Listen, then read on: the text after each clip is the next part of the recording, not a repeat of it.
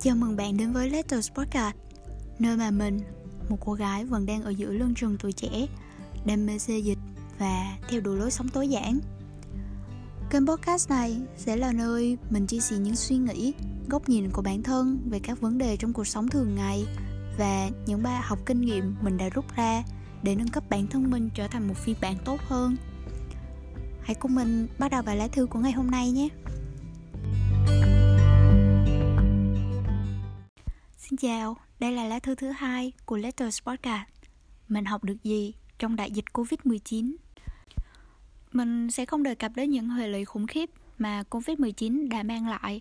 Chúng ta có thể thấy điều đó trên thời sự, trên báo chí, thậm chí trên phát thanh, chúng ta nghe nó hàng ngày. Và nội dung của lá thư này, mình muốn gửi đến các bạn đó là những bài học mình đã rút ra được. Bài học đầu tiên đó là bài học về gia đình. Không có gì quan trọng hơn gia đình. Mình may mắn được sống chung với ba mẹ. Tuy đợt giãn cách này khiến cả nhà mình không thể đi làm được, nhưng mình cũng rất biết ơn vì đó là khoảng thời gian mình bắt đầu để ý nhiều hơn đến ba mẹ và em trai mình. Nhà mình hồi chưa có dịch thì thường đi làm suốt.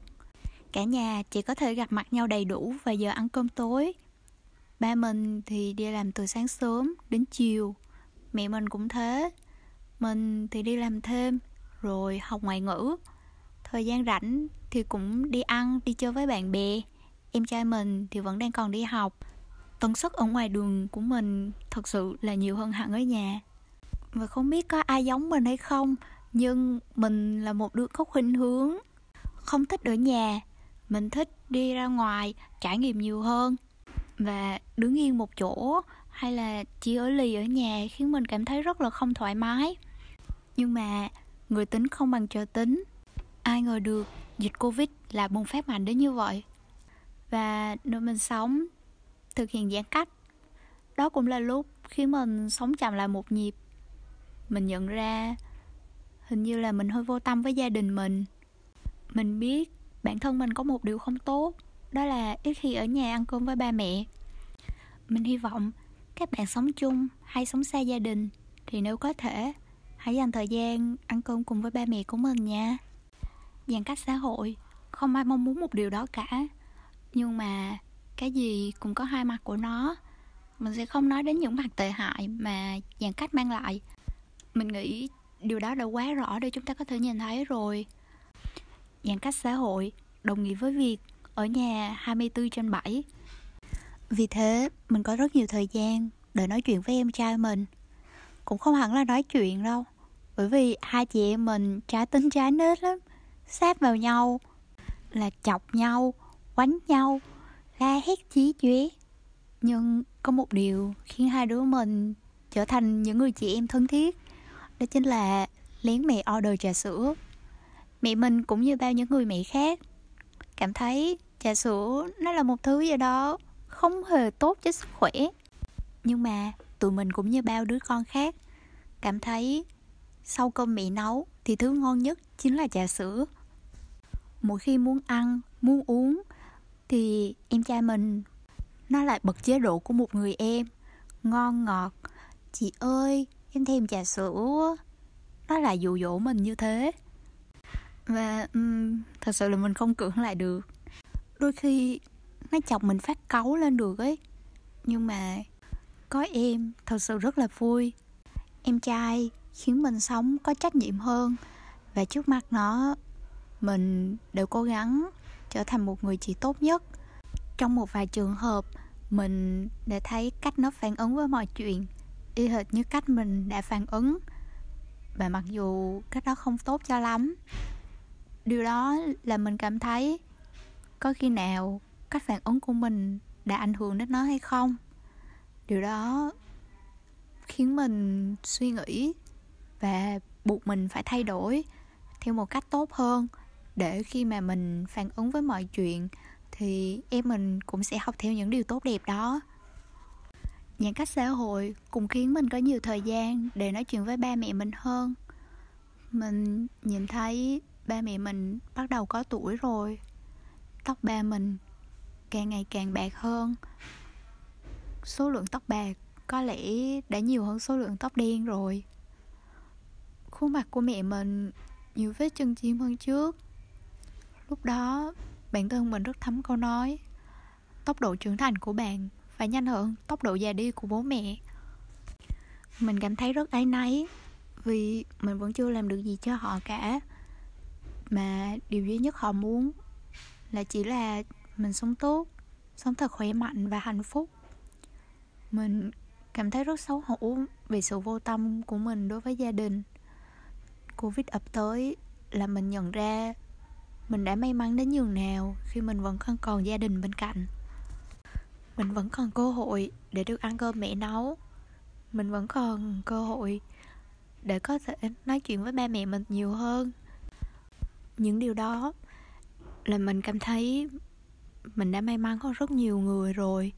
Hơn nữa là trong tình hình dịch bệnh covid như thế này, không biết được ngày mai sẽ như thế nào. Mình biết có nhiều người cũng may mắn như mình, thậm chí may mắn hơn, nhưng cũng có nhiều người lại không được may mắn như vậy. Vì thế, mình hy vọng khi các bạn vẫn đang còn gia đình bên cạnh thì hãy trân trọng gia đình của mình nhiều hơn nha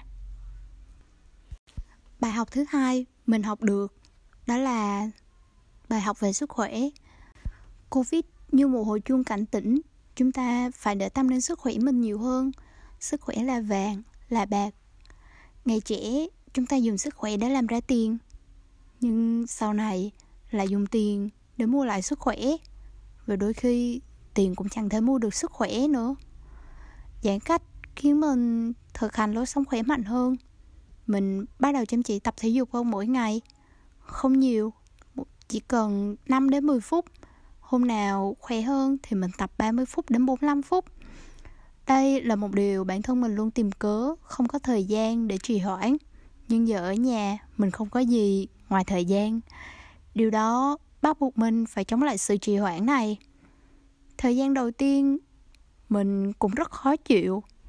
Toàn bộ cơ thể mình chống đối với lại việc tập thể dục mỗi lần đến giờ, trong đầu mình lại nảy ra rất nhiều suy nghĩ chống đối. Thôi, ngày mai đi. Hôm nay có vẻ mình không hợp lắm.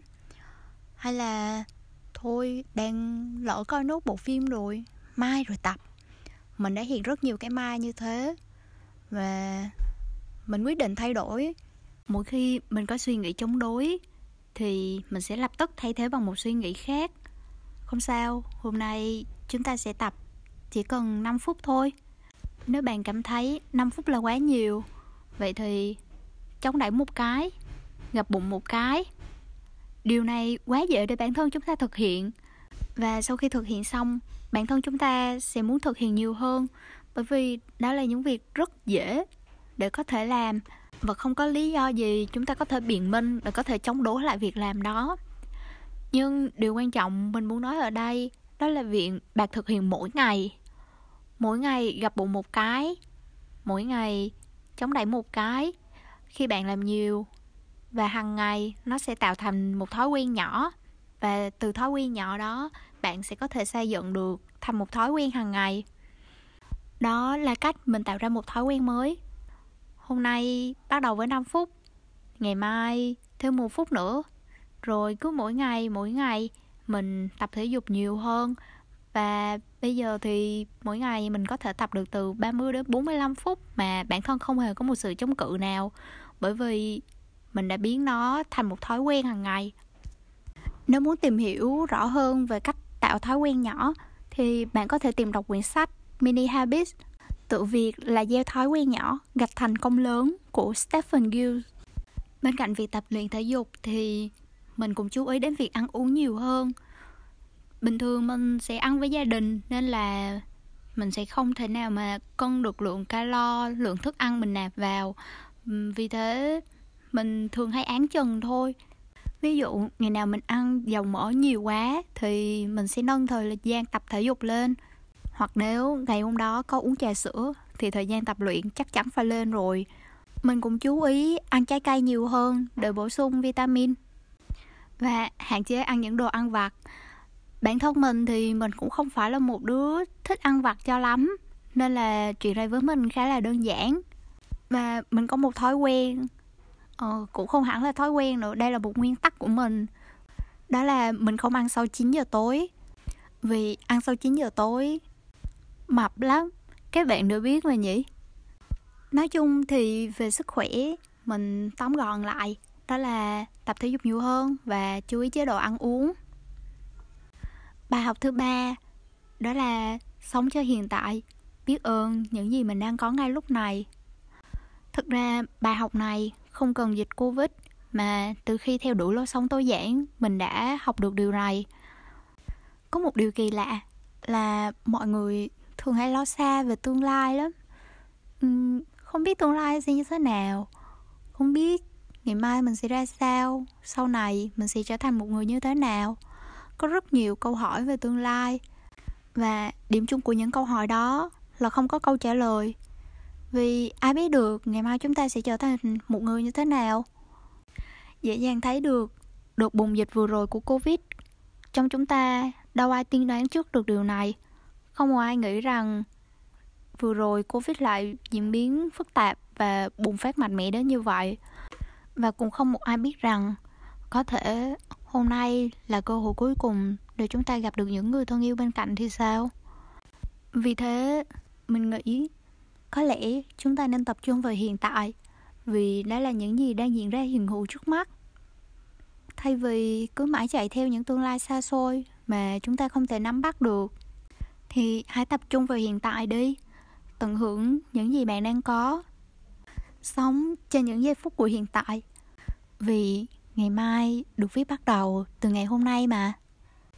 Mình hy vọng bạn đã trải qua một ngày thật vui và hạnh phúc.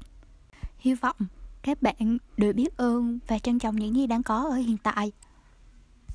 Và đó là nội dung của lá thư ngày hôm nay. Nếu các bạn đang nghe đến đây thì mình thật sự rất cảm ơn các bạn. Hẹn gặp lại các bạn trong những lá thư tiếp theo. Bye bye. I can feel the sun. on my skin.